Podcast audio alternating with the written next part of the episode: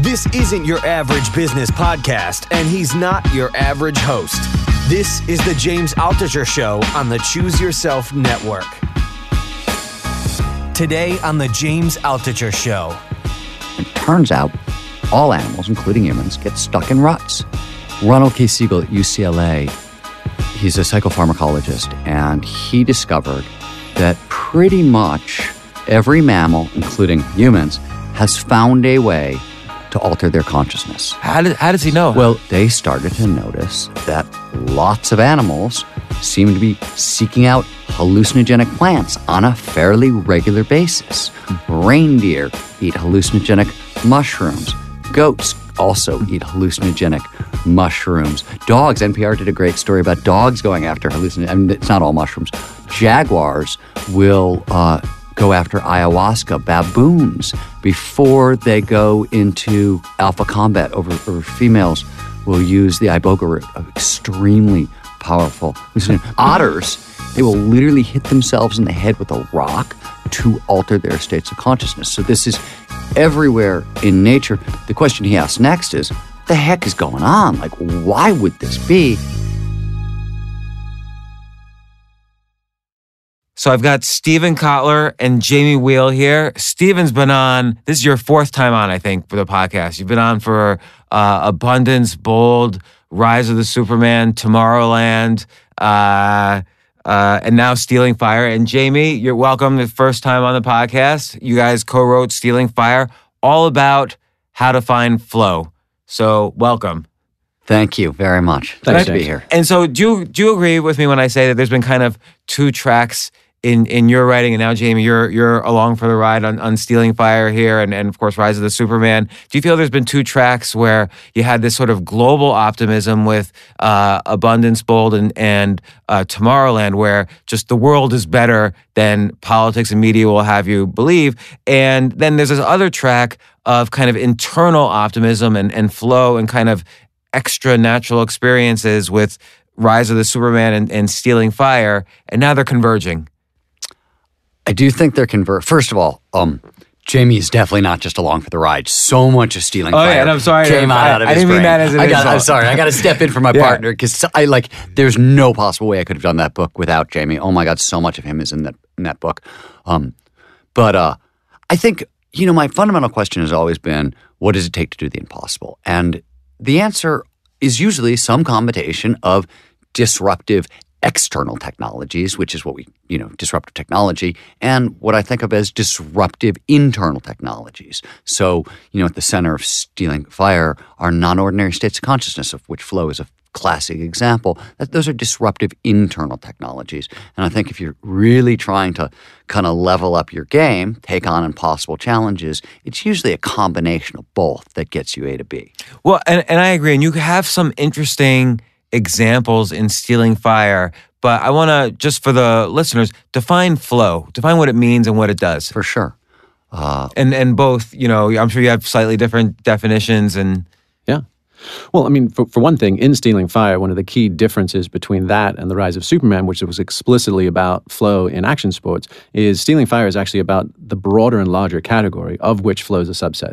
And what we did, we were kind of searching for contemporary terms. A lot of them have loaded baggage. So altered states, non-ordinary states, et cetera. So we kind of went all the way back to the ancient Greeks. And we said, what is a term we can use that accurately describes all attempts to shift from waking state everyday consciousness into something different? And we settled on ekstasis, which is the old Greek version of what literally means to step outside yourself. It's the antecedent of our word ecstasy, but it doesn't have the sort of the connotations, right, that things do today. So the techniques of ekstasis are the ones that basically take us from 21st century worried well, right? Overthinking things, perpetually stressed, rarely present, and shift us out of those. And there's a very precise neurobiological signature to them. And once you see that, you realize, holy shit, that there's a wide range of otherwise disparate techniques and practices, ranging from meditation and mystical states to flow states specifically, all the way over to psychedelic states and more kind of edgier practices, smart tech, sexuality, you name it. And so let me ask you this, and I'm sorry to interrupt. I'm an interrupter a little bit. Awesome. So with Rise of the Superman, I think I love the book, but I'm not an action sports guy, obviously. And I can appreciate that a lot of those guys in an extreme situation have to make life or death decisions faster than the speed of thought. And that puts them into these flow states where they lose the sense of time. They lose, they're kind of able to make these amazing decisions so fast that it's a hyper experience. But I wanted to know, well, what more about flow for creativity and for mental experiences? Like even a programmer gets into that state of flow when they just sort of lose sense of time and they're just programming for hours at a time without interruption. And I feel like with this book, you're telling me how I can get there more easily, and that's what I'm really interested in. I want to go into flow 100%, 120% of the time. Now, I know that's not, you mentioned you don't want to go overload. These are, even neurochemicals could be addictive, but like, what is flow from a neurochemical point of view? Like, what's happening in the body? Who experiences it on a mental side? And what happens? So interestingly, I'll go into the neuro, and we'll unpack it in a second. Let's get back to the definition for half a second because I think we leaped over it. Flow is technically an optimal state of consciousness, right? It's a state of consciousness where we feel our best and we perform our best. And more specifically, so people know what we're talking about if they're not familiar with the term, they may call it being in the zone or runner's high or being unconscious if you play basketball. But it refers— Musicians experience it. And it's those moments of rapt attention and total absorption where you get so focused on the task at hand, everything else just disappears. Action and awareness merge, your sense of self disappears, time passes very strangely, and all aspects of performance, mental and physical, go through the roof. Interestingly, right, flow has historically been correlated, as you pointed out, with sports, with athletic activities, also been correlated with the performing arts, so being in a band, that sort of thing. But in our research, if you go to the Flow Genome Project website, right, you'll find a free flow profile. It's a traitology. It says if you're this kind of person, you'll find flow in these directions. And it's become one of the largest surveys, I guess, ever conducted in optimal psych at this point. 50,000, I think, people have taken it.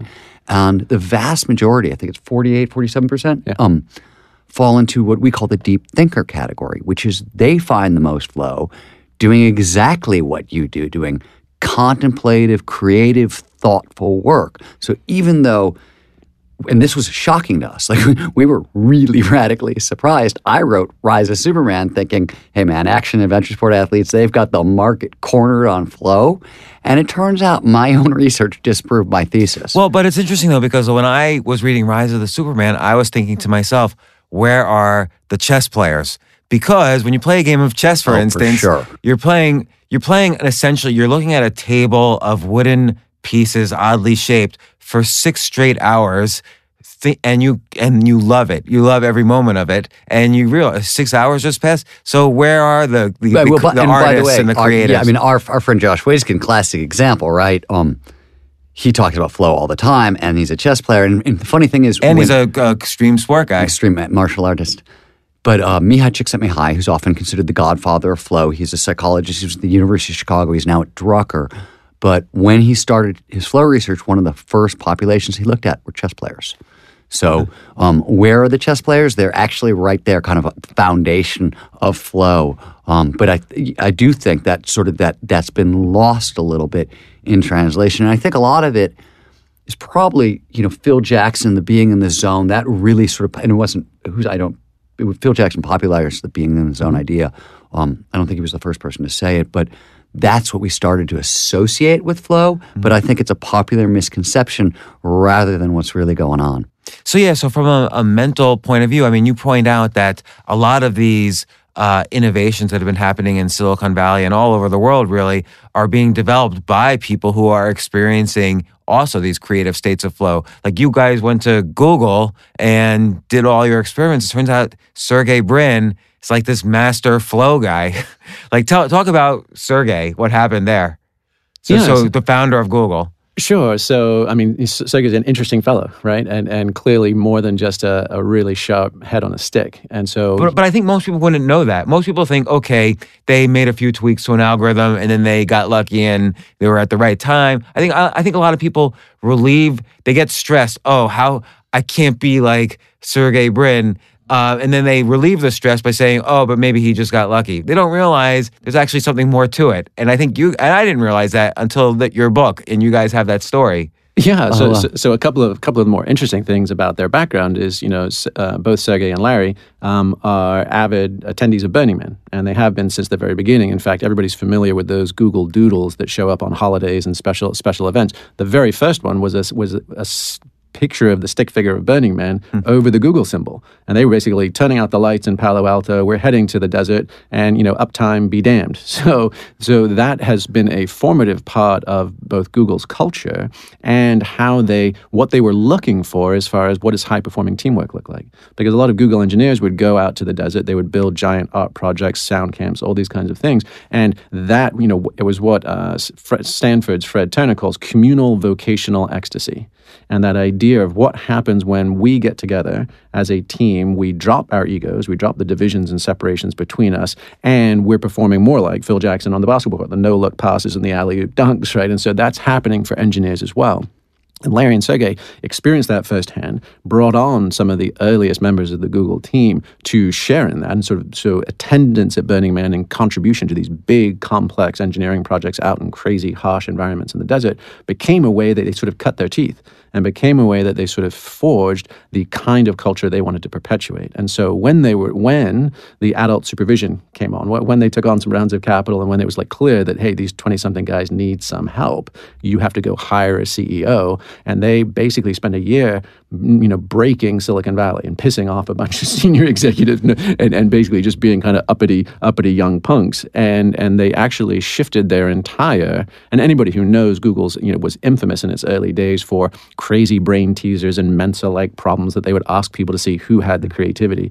And they really were at their wits' end on how to find a CEO. And so they heard that Eric Schmidt had actually been to Burning Man. And they were like, and Sergey went on the record saying, we thought that was actually an important criteria because if he can handle that kind of environment, he's going to have a better chance of getting us. And so they basically auditioned him by seeing how well could he hang in the craziness, in the harshness, in the unpredictability. Could he help them sort of shepherd that communal vocational ecstasy without stamping it out like a management consultant might have? But then you talk about when you guys went to Google to try putting people into states of flow, their employees, and Sergey Brin tried stuff out. And just to rewind a bit, you said, hey, I'm a creative. I read Rise of Superman. I'm not an extreme athlete. So what about us, right? And what we realize is that even though, most of us aren't extreme athletes, we don't risk life or limb to get into these states, those athletes have nonetheless kind of pioneered some really helpful points. And there's three of them, which is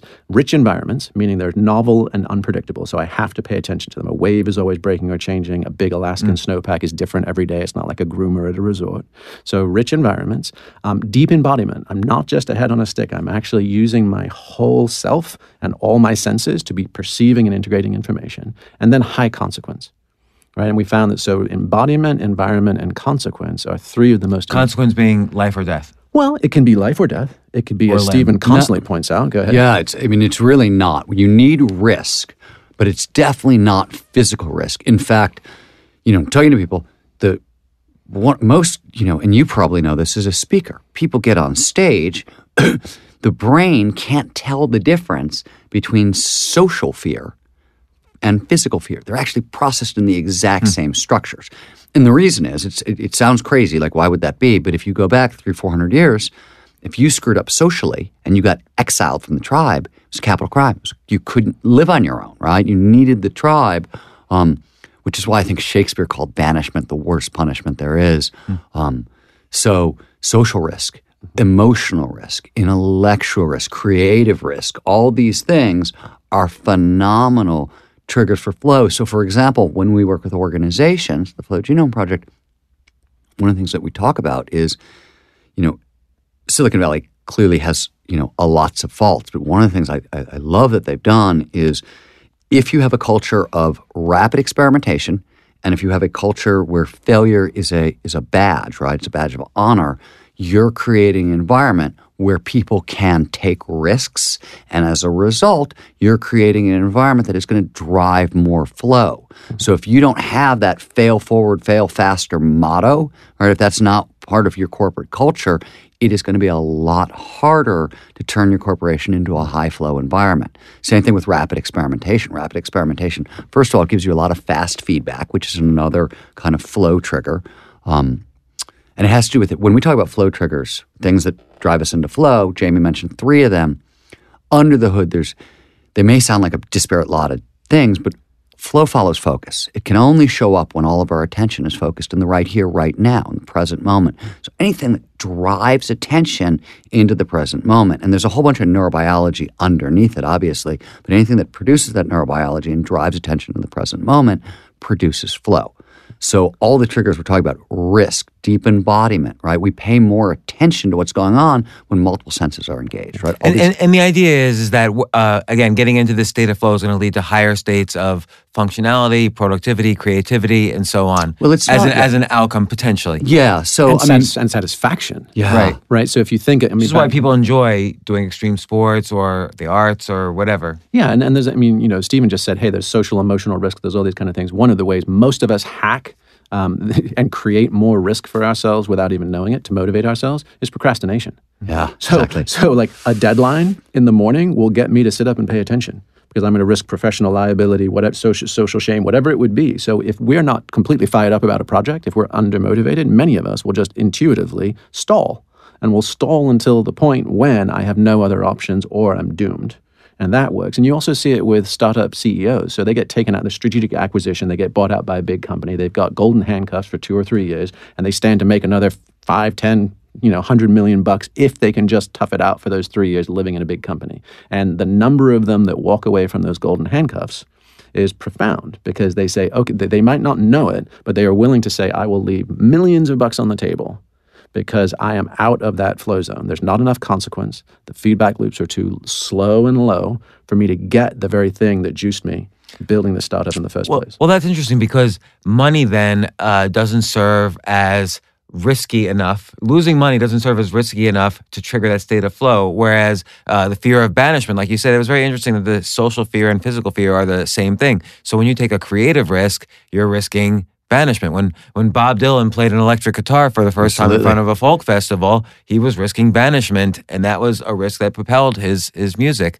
But again, though, I keep getting back to this great story you have about Sergey Brin in the book. Yeah, for sure. Yeah. So one of the things that Sergey has done is he's continued to build out and explore his whole self. And one of the things he's done is seek out action adventure sports. So he's done everything from taking the Red Bull Air Force and done skydiving to kite surfing to you name it. But he's also been training his tennis game with the Stanford tennis coach who we know. He's also been engaging in gymnastics training, and he's also been engaging in mindfulness and meditation. So basically we had, back to those three risk triggers from the action and adventure sports of consequence, environment, and embodiment, we worked with engineers to build these giant sort of adult extreme playground equipment. So giant looping swings that, you're hanging upside down 20 feet upside down, and you're having to kind of pump around and around. The thing we always imagined we would try and do in elementary school on the chain swings, but you never could, right?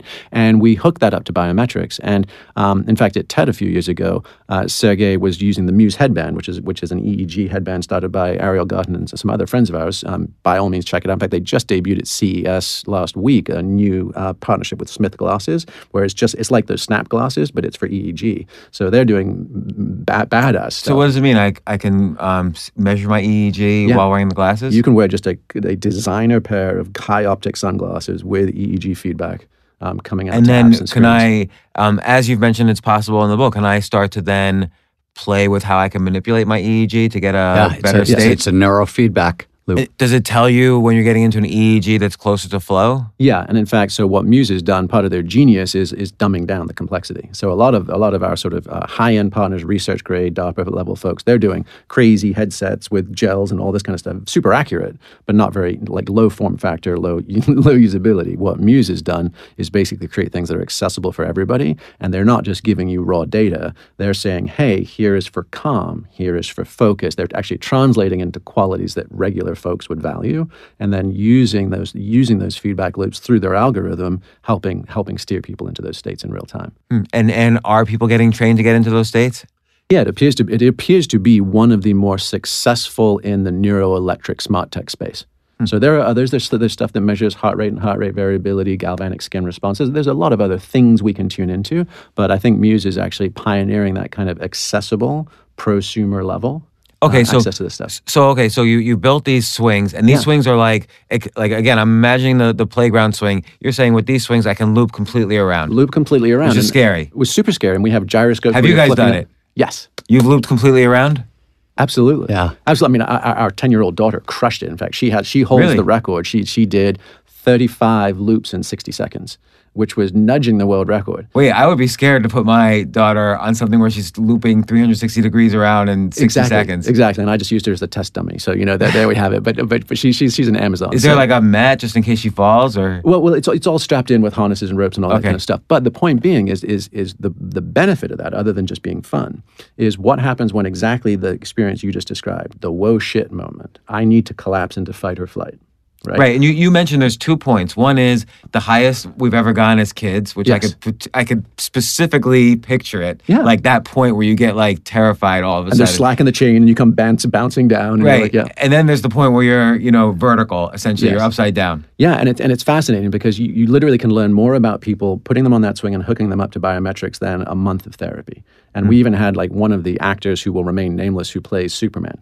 on the big screens, got on the thing and couldn't move it to save his goddamn life. He was literally like herking and jerking, like no. It's only like 4 or 5 possibilities here to figure it out. Exactly, but we'll keep it vague. Right. But it was fascinating, and you'll see people when they get close to being upside down, literally like break at the waist, drag their ass, and what you have to do is you have to like drive your heart and thrust your hips through that plane of motion to actually come through. And so what we saw with Sergey is we hooked him up to a heart rate variability monitor, got his baseline, which was steady state and normal.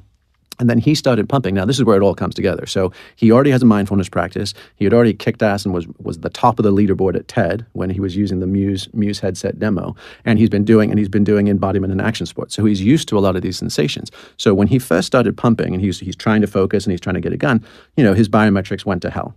Right? But the moment he got the rhythm and the moment he got the sense of gravity and the sense of momentum, then he clicked into the zone and he ended up flipping it completely. And there's all sorts of LED lights and sounds. It's kind of like one of those county fair, smash the hammer kind of ideas. So he was getting that. And then he actually starts pumping backwards and loops it backwards as well. And the number of people that have looped it on their first try is about 5%. Because you burn so much energy just trying, and people are jacked and they're really nervous. So most people just flame out.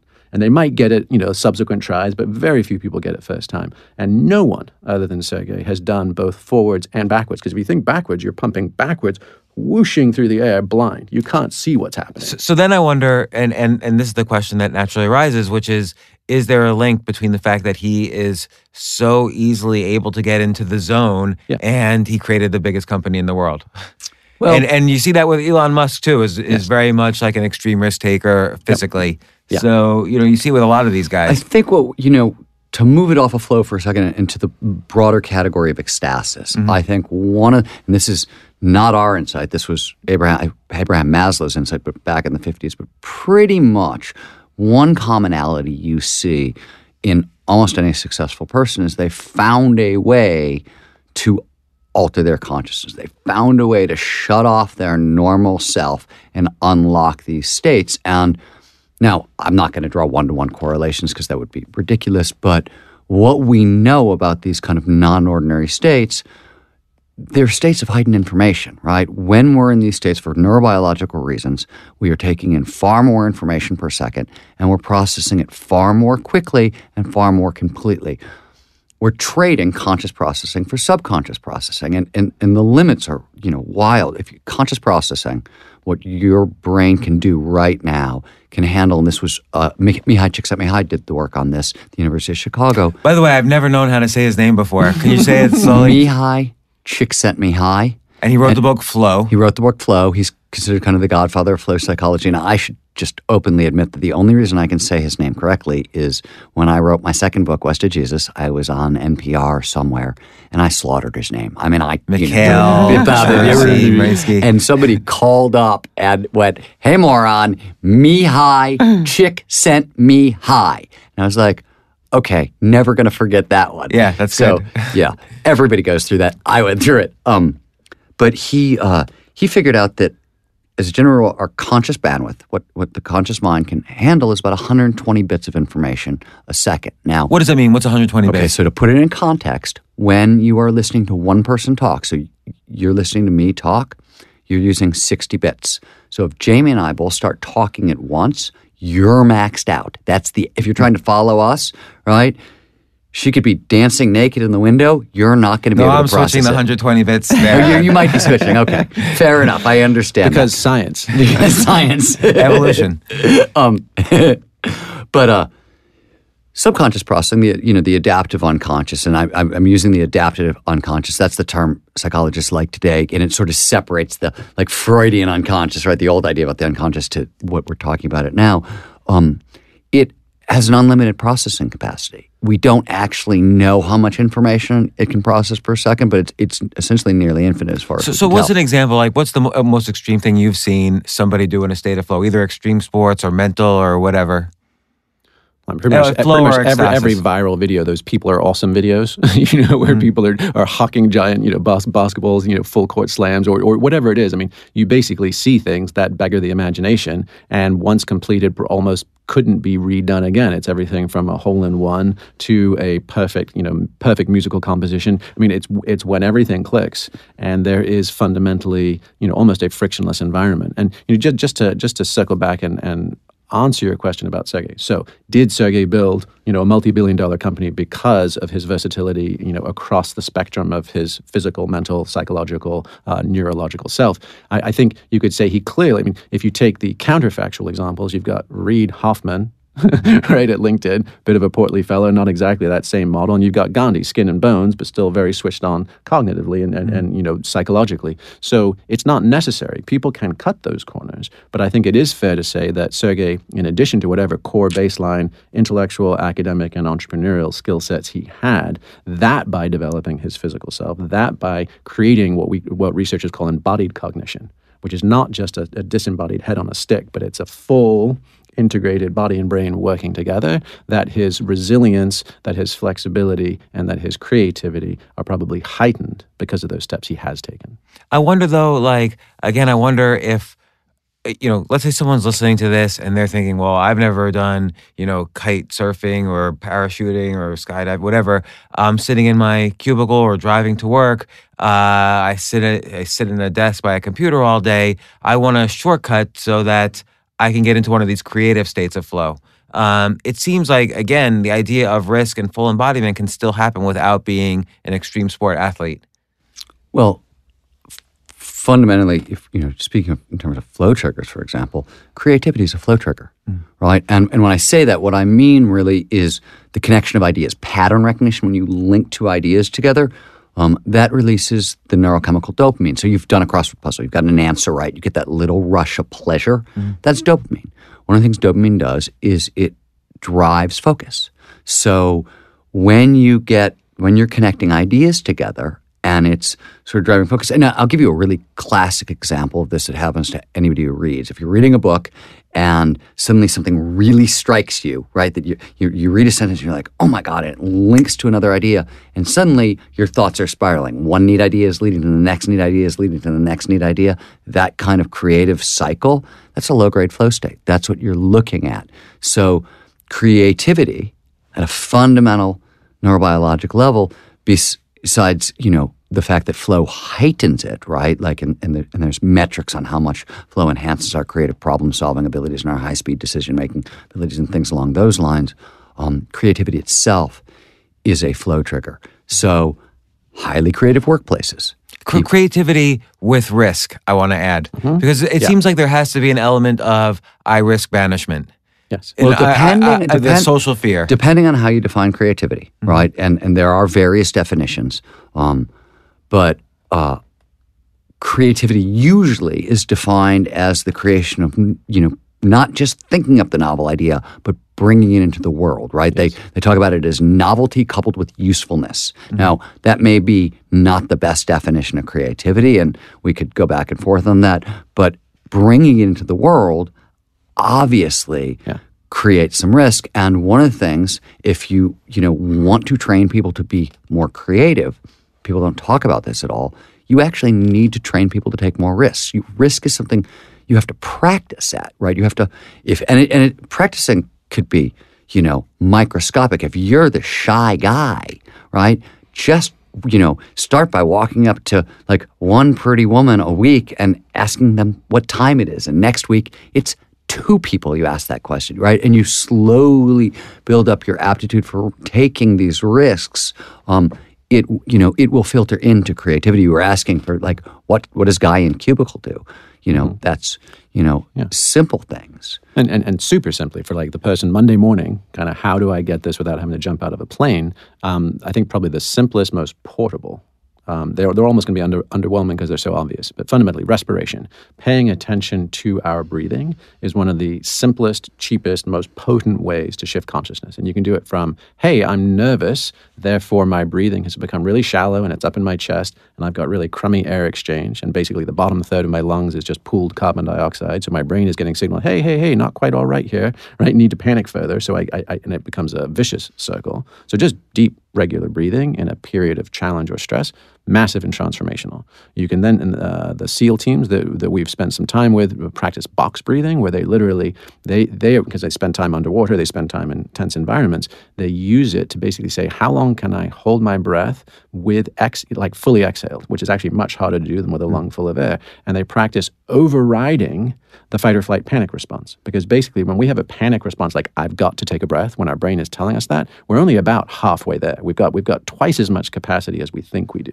So what those guys do to train their fight or flight response is to practice, basically, can I hold my inhale for 5 seconds, hold for 5 seconds, exhale for 5 seconds, hold for 5 seconds, and they extend that up to 15 seconds, 20 seconds on the side of the box. And what that does is it primes them to realize, oh, I can override my primitive fight or flight responses. It's not like sword swallowers, right? I override my gag reflex, right, which is my primitive response, to do something impossible. And that's what those guys are doing too. So respiration is massive and powerful. And then Stan Groff at Johns Hopkins, he was one of the original LSD researchers. After LSD was rendered Schedule 1 substance, he then moved into breathing, what he called holotropic breathing, which is just basically breathe deeply, deeply and rapidly for a period of hours. And wild and crazy shit happens. Mm-hmm. So you can say at the basic level, just breathe fully when you're stressed, and that's a good thing. In the middling level, you can say, like the SEALs do, practice overriding your panic response and become more comfortable in that space. And part of that is noticing your panic response. Many people don't notice when they're panicking. Absolutely. And of course, it all goes downhill from there. I end up with less oxygen. Therefore, my brain is more freaked, and I end up in a death spiral versus that. And then all the way to like Stan Groff's work, where you can shoot the moon. You can have as visionary, non-ordinary states just by modulating your breathing as through any external substance. Let's stop to take a quick break. We'll be right back.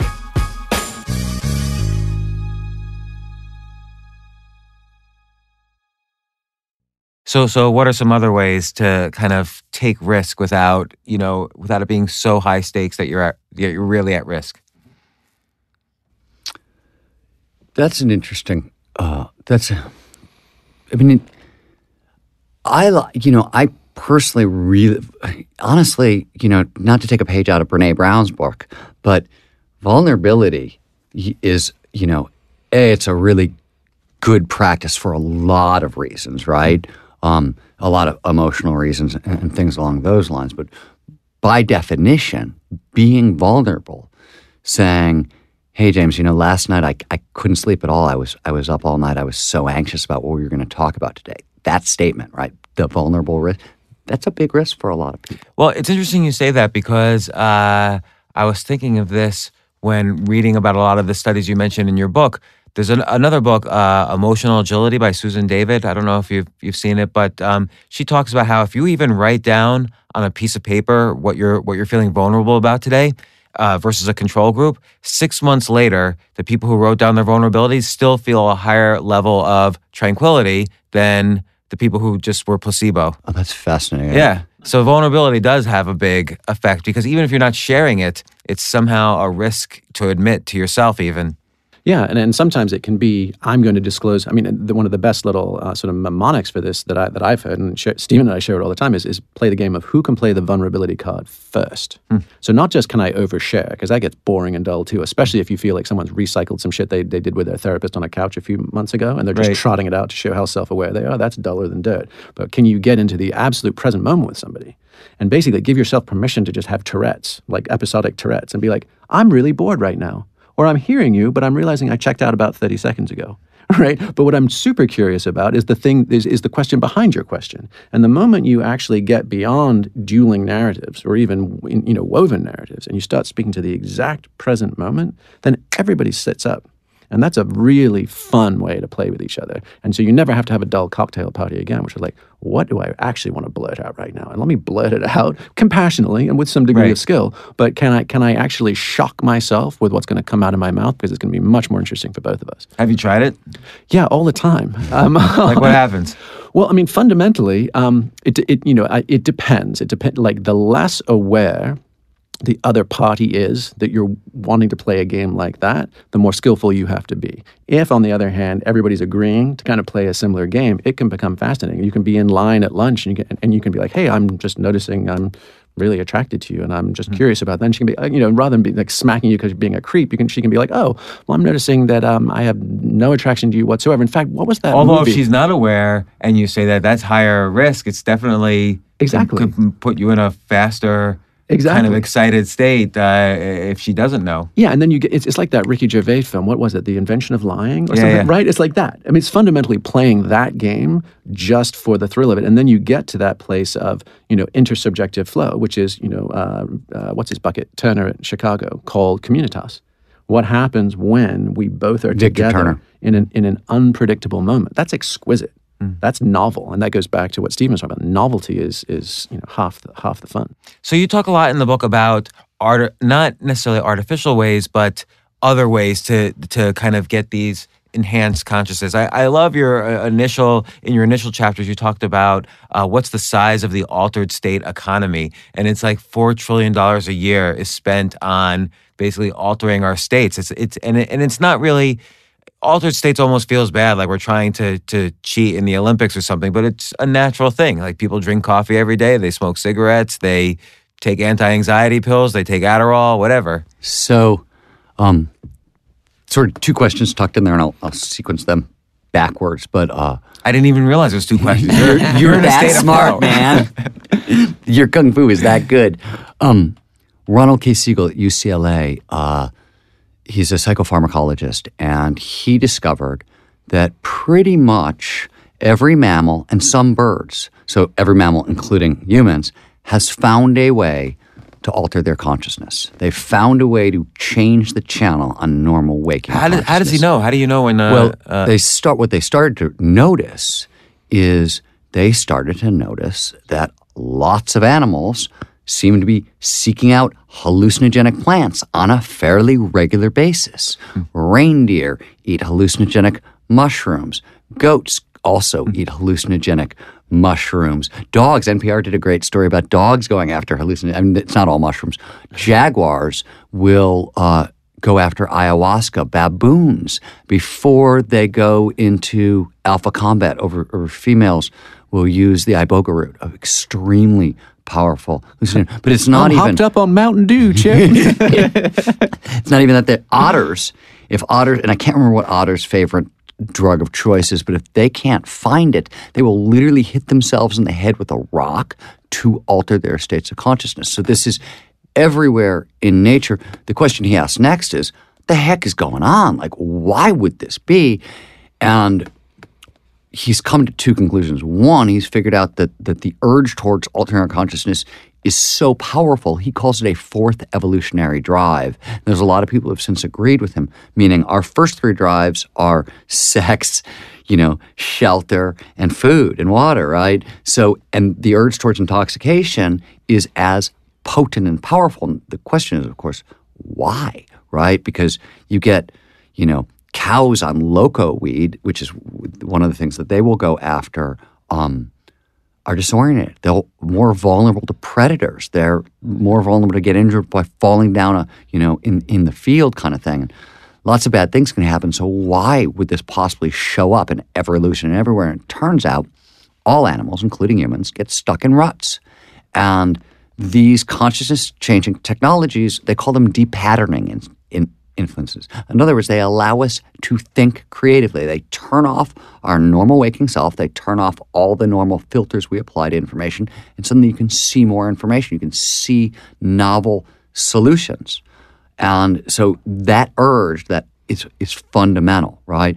And it makes a lot of sense. If you think about survival of fitness, right? There are two ways you survive. One, you can compete over scarce resources, right? That's the competition model. That's the model that says we are competitive survival machines. And that was basically what we believed for most of the 20th century. But it turns out we're actually also cooperative innovation engines. And that's the other way to create more resources, right? That's the idea in Abundance, where Peter and I say that technology is a resource-liberating mechanism. It makes more resources, right? That's the other way to do it. So you can solve this problem of resource scarcity in two different ways.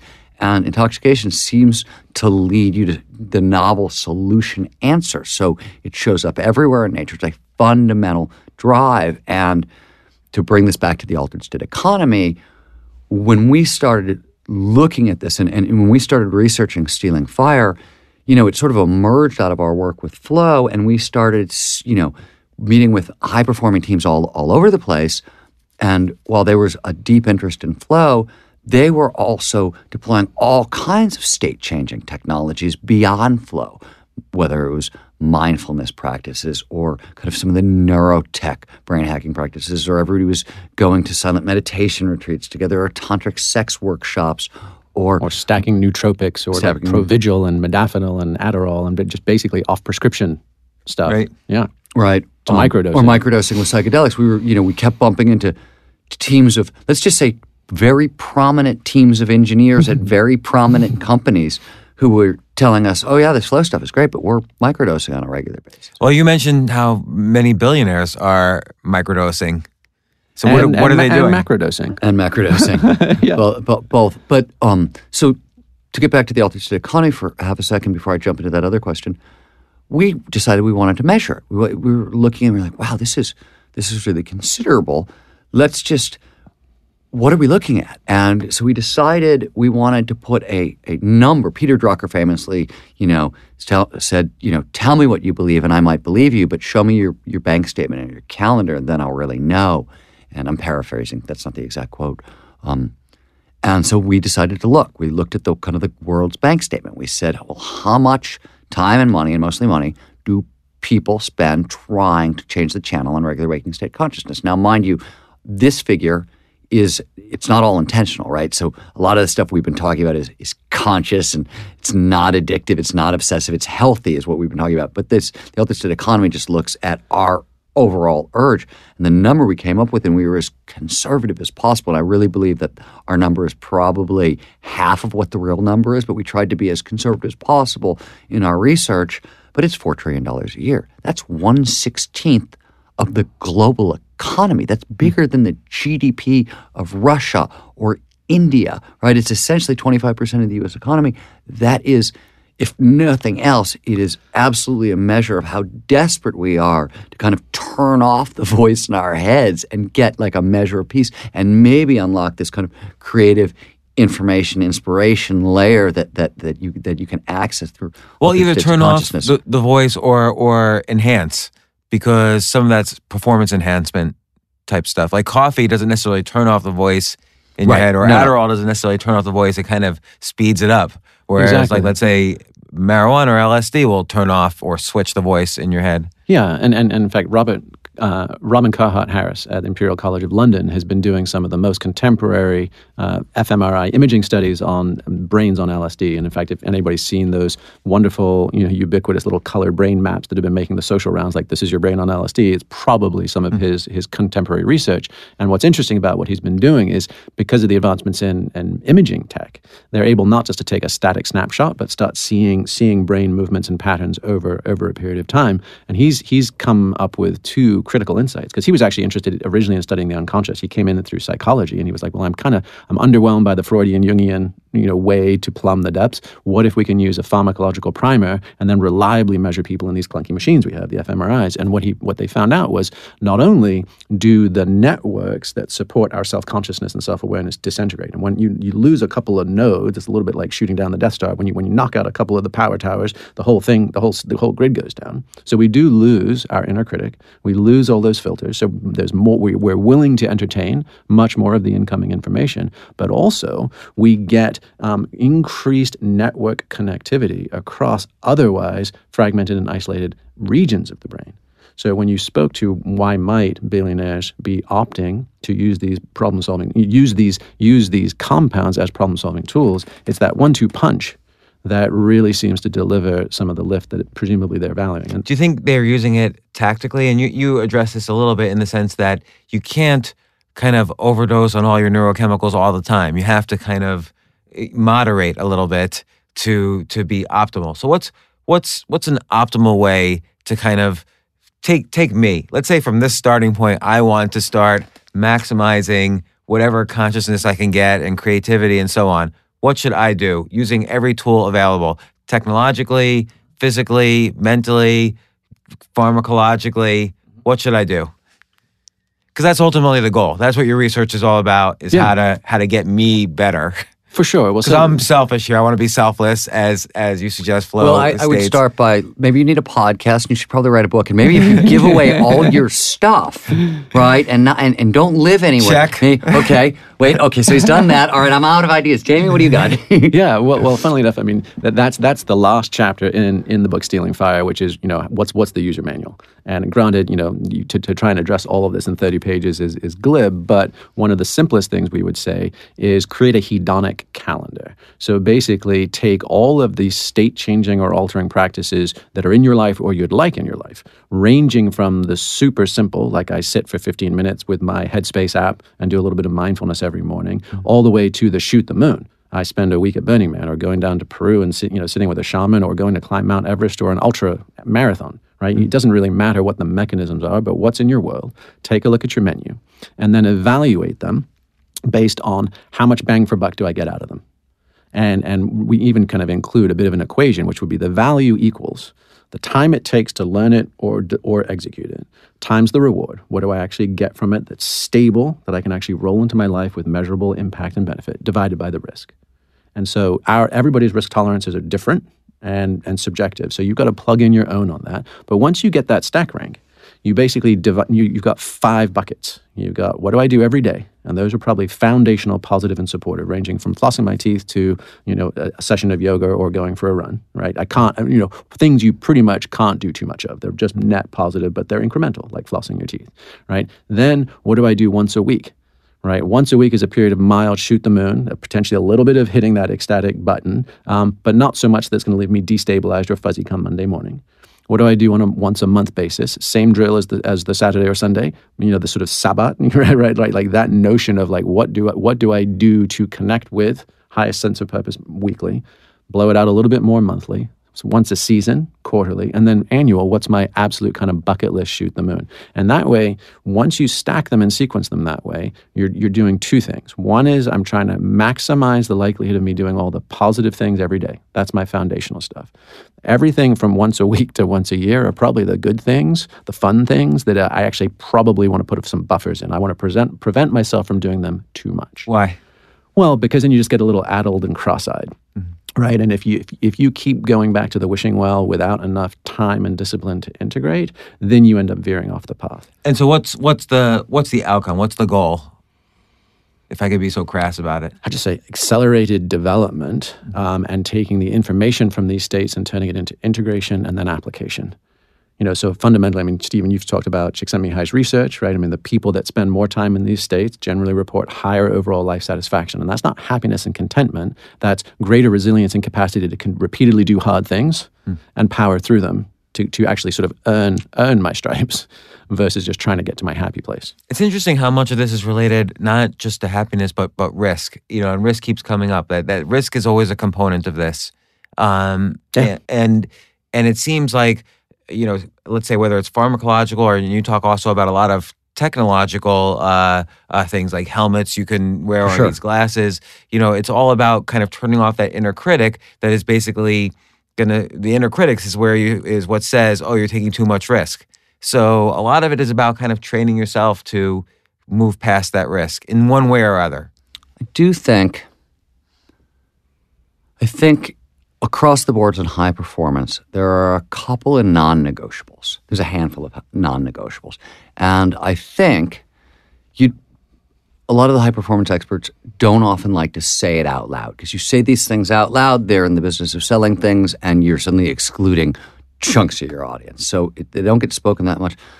But if you're not training risk, on a regular basis, you're not going to get A to B, right? It's a sort of a deal breaker. So your acuity towards, hey, this is all about risk. It's not all about risk. There's a whole lot of other things going on. But I do believe that one of the fundamentals in high performance is you have to be training risk. And risk could be context specific though. Like let's say golf, high performance golf players, they're not taking life or death risks. They're swinging, the whatever it's called, the stick. One of the things that want to buy a noun? One of the things that emerged out of our flow research and was that, and this was originally a calculation, I believe, it was again Csikszentmihalyi and a Google mathematician who did the first round on this, and we've tested it, but so one of the bigger triggers of flow, is sort of called the golden rule of flow, is known as the challenge skills balance. It says, I find the most flow when the challenge of the task at hand slightly exceeds my skill set, right? So you want to stretch but not snap, a little risk, and they tried to put a number on it. And the number they came up with was 4%, a 4% difference. The challenge is 4% greater than my skill set. So how do you quantify that in many cases? Which you can't at all, subjectively. I mean, but like a sense then. Okay, so let me give you an example. This is one way I tested it. For example, downhill mountain biking. There are obstacles on the they're fixed obstacles. And so we did it with jump height. And if I'm comfortable jumping a 15-foot gap, right? That's my comfort zone. There's no real challenge there. I can do that on a mountain bike. Well, what's 4% greater than that? And that's my sweet spot, right? And so the most important thing is, and what's interesting, I should point this out, like for people who are a little more timid, 4% is clearly, it's outside your comfort zone. You are stretched beyond your comfort zone. You're going to be taking some risk. But for top performers, for high performers, when we deal with professional athletes or when we deal with the special operations guys, 4% is tiny to them. They blow by that without even thinking about, right? Like top performers will take on challenges that are 20%, 30%, like 40% greater. Like just high altitude, low open night jumps, or being in the middle of an ocean and getting picked up by a submarine that's moving at 20 knots and they have to actually like fish themselves in by the rope underwater to get into the hatch. Like those guys are forever doing by ridiculous. The way, let's just put it, kicks. Let's just put it in a sort of a business context, right? Instead of doing a project that is like a slight stretch for you where you're going to be, people who are real top performers will take on massive challenges. Oh, I'm running 4 companies. Let me start a 5th, right? These huge challenges, and a lot of that with serial entrepreneurship is about chasing these states. Jamie pointed out earlier that the risk in entrepreneurship. A lot of what you see in startups, a lot is they're very high flow environments. There's a lot of risk. There's not a lot of novelty, complexity, and unpredictability. They're actually much more embodied. If you think about a startup, everybody's sort of doing everything and running all over the place and doing whatever. You're not just a head on a stick doing your one little job. So once that startup starts becoming successful and stable, right, you'll see serial entrepreneurs immediately need to start another gigantic company. And maybe, they're doing it to chase a state, and a much smaller risk would be effective. What happens is, and this is specifically with flow, too much anxiety produces a neurochemical called norepinephrine. norepinephrine is a focused chemical at low levels. It's really beneficial and it's pleasurable. At higher levels, it's anxiety. It's really uncomfortable. Anxiety actually blocks flow. So you're locking yourself. So at low levels, is it motivating? Or yeah, like at low levels, it's very motivating, very enjoyable. I mean, if you talk about Helen Fisher has done phenomenal work on what are the chemical cocktails underpinning romantic love. And Kinsey Institute and Match.com's kind of overseeing academics. That's interesting. Yeah. And she's found that, and there's exceptions and more going on, but it's primarily norepinephrine and dopamine. That's what we call romantic love, which is interesting. So no, norepinephrine is, it's neither good nor bad. In fact, and this is Simon Sinek has talked about this, anxiety and excitement are literally biologically or biochemically, they're the same signature. It's the same thing is going on. The only thing that's different is the frame you build around it. How you interpret the sensation is really the only difference between those two feelings. Now, once you interpret the sensation, if you're like, oh, I'm feeling anxiety, right? And you start getting more and more and more norepinephrine because you're suddenly feeling anxiety and tends to cycle, then it's a negative. Then you really are. But it will lock you out of more flow. Yeah. So, but it sounds like though, let's say you sense you're feeling anxiety. How can and knowing now that this is the same thing as romantic love or motivation or whatever. How can I kind of change my mindset? Honest to God, you can literally just talk to yourself. Say, I mean, what I do is when I'm feeling that sensation, is I remind myself. I'm like, dude, anxiety, excitement, they're the exact same cocktail. You could interpret this whatever way you want. And for me, this personally, my own hack, what I find is 90% of the time, there are certain times when the danger is real, right? And I want to be anxious, right? But most of the time, my anxiety, or what I'm calling anxiety, is I don't have enough information to know, right? Like, I'm nervous about something because I've interpreted a single data point, and actually to make up my mind, right, I need to slow down, gather a whole lot more data. And until I do that, I might as well be excited about it because it's going to be the same signal. And it's a lot easier, I find, for me, to gather more data when I'm excited. Yeah. I mean, a couple of super easy ones on the physiological level. If you find yourself in nervous system, you said, hey, 4%, that seems like an incredibly squishy number. How will we know? Well, one of the ways you can know is I find myself experiencing what I might label nervousness. I notice my heart rate. I might feel a little dry in my mouth or a little sweaty, or I might have the butterflies in my stomach. So you can check our physiology. And then once you notice that, you can do two things to shift it from an anxiety state into a highly focused state, which is the first one is back to respiration. Take a deep breath and exhale 3 times. Doesn't need to be fancy. You don't need to have a mantra. You don't need to do it. Just take 3 deep breaths and, relax your shoulders. Just check. Because if you're experiencing anxiety, you've probably rolled your shoulders. You're probably hunching. You're probably not breathing. So deep breaths, shoulders back, relax. That'll do it. And then at the psychological level, do what Steven did. In fact, I think Olga Kazan at The Atlantic wrote a bit on this, but it's fundamentally when you notice I'm scared or I'm anxious, literally override it and say, I'm excited. I'm excited for this speech. I'm excited to step up on this stage and not know exactly what I'm going to say. I'm excited to have this thought that this might be going out to tens of thousands of people, right? So just literally a little bit of kind of cognitive behavioral therapy. Just flip the switch from this physiological sensation feeds anxiety and a neurotic loop to this is priming now to me being alert and ready. And so every extreme athlete, that's another lesson we get from them. If you ever look at alpine ski racers, right, when they're coming out of the gates and there's the countdown, boop, boop, boop, and they go, they always slam their mitts together, right, and bang their poles, and then they push off, right? Michael Phelps famously, he would stand up on the blocks and he does those giant wing slaps on his back with his arms, right? They literally, Tony Robbins does all of his power posing and kind of stuff before he jumps on stage. There are ways just to prime and signal ourselves. That's so interesting. To make the most of it, not to try and get rid of it. I mean, this might seem like a spurious comparison, but the Force Awakens, the Star Wars movie. I don't know if you noticed the bad guy, Kyle Ren. Or I forget his name. He hit himself repeatedly before going into a lightsaber battle. Yeah. So I wonder if Disney was kind of drawing from this type of studies. Football players that slam their heads together, right? Mm-hmm. Boxers that literally hit themselves in the face a few times to wake up. What they're doing is they're taking anxiety and they're rewiring it into I'm primed, alert, and ready. Well, let me personal example.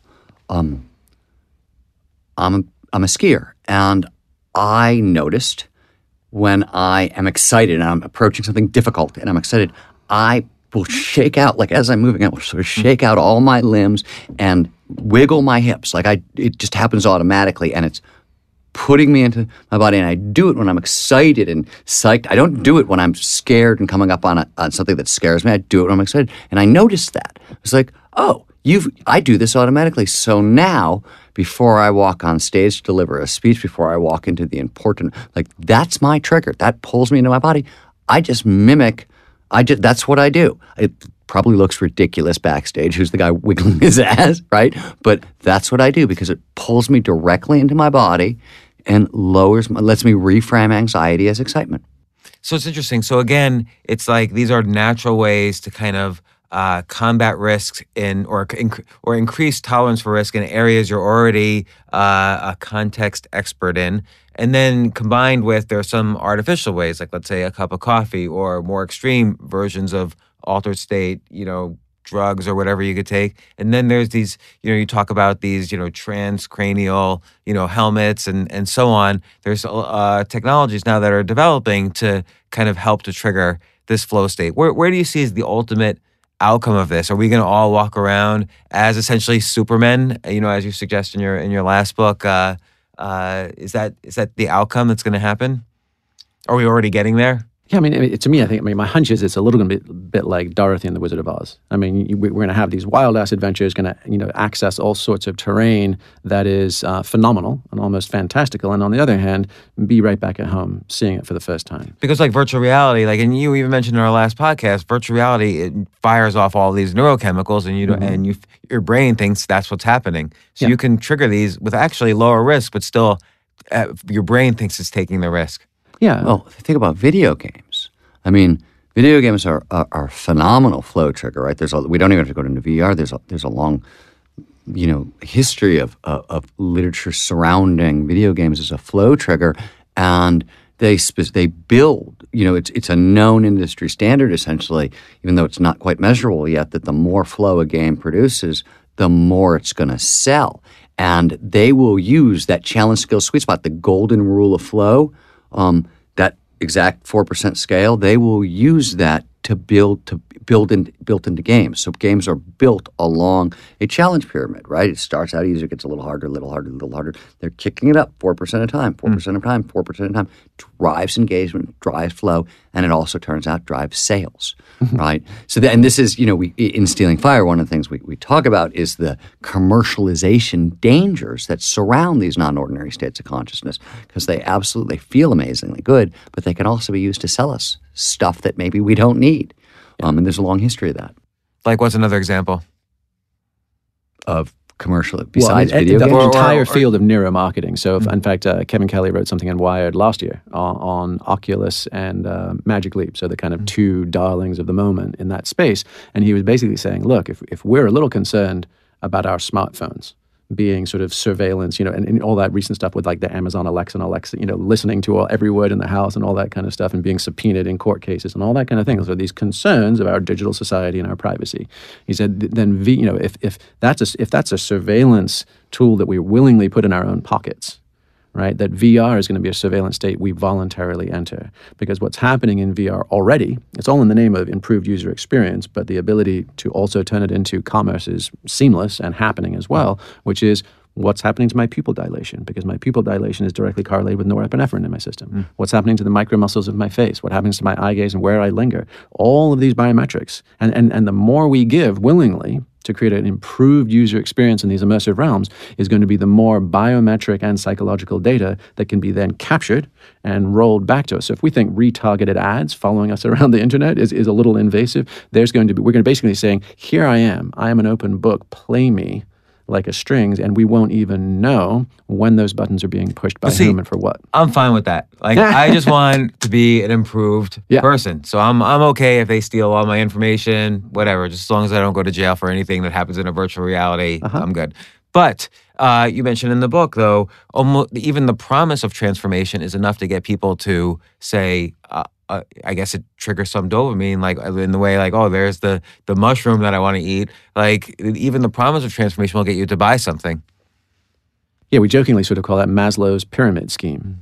You know, the idea of what happens when the yearning for self-transcendence can be co-opted by otherwise cynical transactional commerce. And that is absolutely there. So we would just advocate if there's nothing else that comes out of reading Stealing Fire, it would be a plug for cognitive literacy. You know, understand how our bodies and brains interact, understand the mechanisms of action, the neurobiology, and understand who else is trying to rent space with or without our own permission in our own heads. Well, I think that's a great point, and we see this in the just the huge domination of the news cycle this past election took. I bring it up only because we haven't brought it up at all in this, because it's kind of completely irrelevant. It's irrelevant to the discussions in Bold and Abundance, and it's irrelevant to these discussions. There was an election. I'm sorry, there was an election. Right, exactly. It has nothing to do with anything.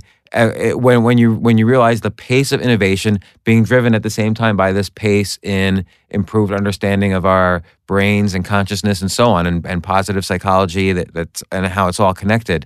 So I think these innovations are happening faster than anything that can basically slow them down. Well, you know, it's interesting. There's definitely parallels. So in Abundance, we talked about 4 emerging forces that give us a chance to solve grand global challenges for the first time, right?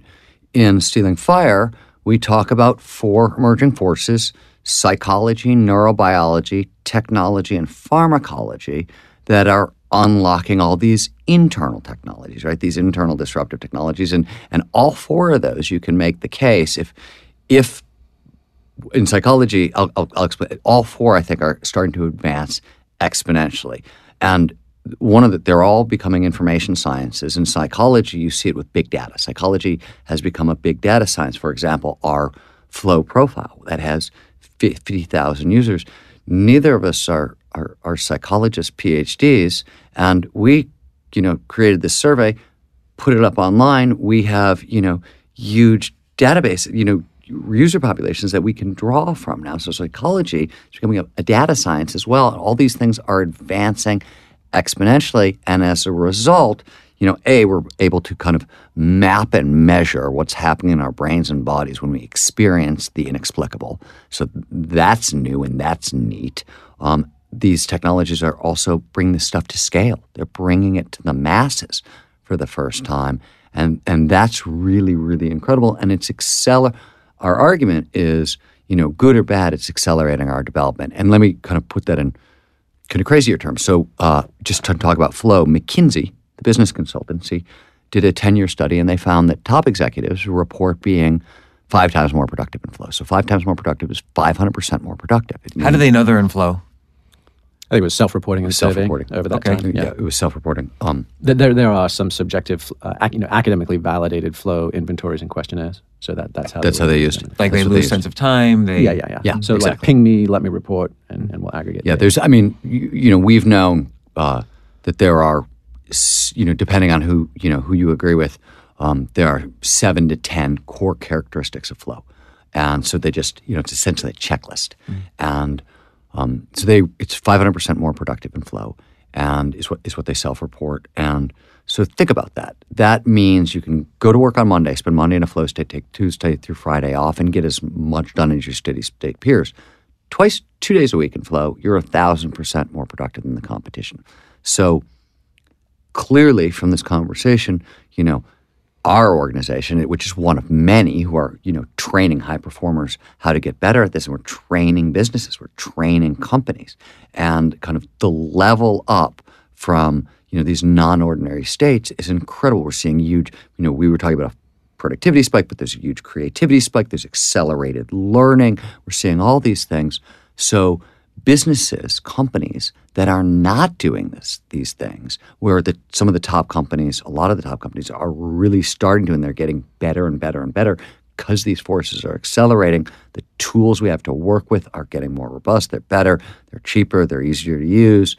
As Jamie was talking about with the Muse headset, right? Like, these things are much more available. Top companies are using them. It's not going to be long before, if you're not deploying these technologies, you're not going to be able to keep up. You're not going to be able to compete. Yeah. But James, you sort of soft pedaled that question, like, hey, what about the current political climate, and does this have any intersection? And I would say, hell yes, of course. right? And so, I mean, when we were writing this book, we thought there was a 10-year arc, and then the election happened. We realized, oh shit, it's on right now. And Tim, what do you mean? Why is it on right now? Well, because I think we're all playing for mortal stakes with consequences for multiple generations, and even shifts in governments. And anytime you have all three branches of government occupied by one singular ideology, that threatens to break democracy. That's not how it was intended. There were supposed to be checks and balances. When you have the appointing of lifetime appointments to the Supreme Court affecting legislation and rule of law for decades, when you have long-term global international contracts for everything from global warming to macroeconomic treaties and geopolitical interplays of balance between Russia, China, and the U.S., you've got lots of things. In fact, I read a good article. It was just basically saying that the post-war sort of Pax Americana, that the balance of powers may be forever broken and destabilized. Like any of the diplomatic adjustments to this incoming administration are not going to be unwound at the end of 4 years.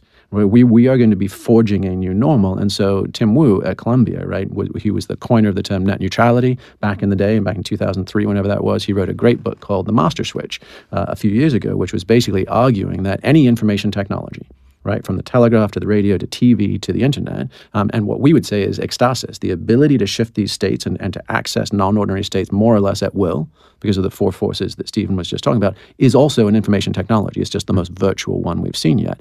And Tim Wu's point is they all start out utopian and democratic. Woohoo, everybody gets some, right? And they all end up hegemonic and centrally controlled. And so, if back in the '60s, the rallying cry was the personal is political. Then you say the transpersonal, what we're talking about with ecstasis, is flat out revolutionary.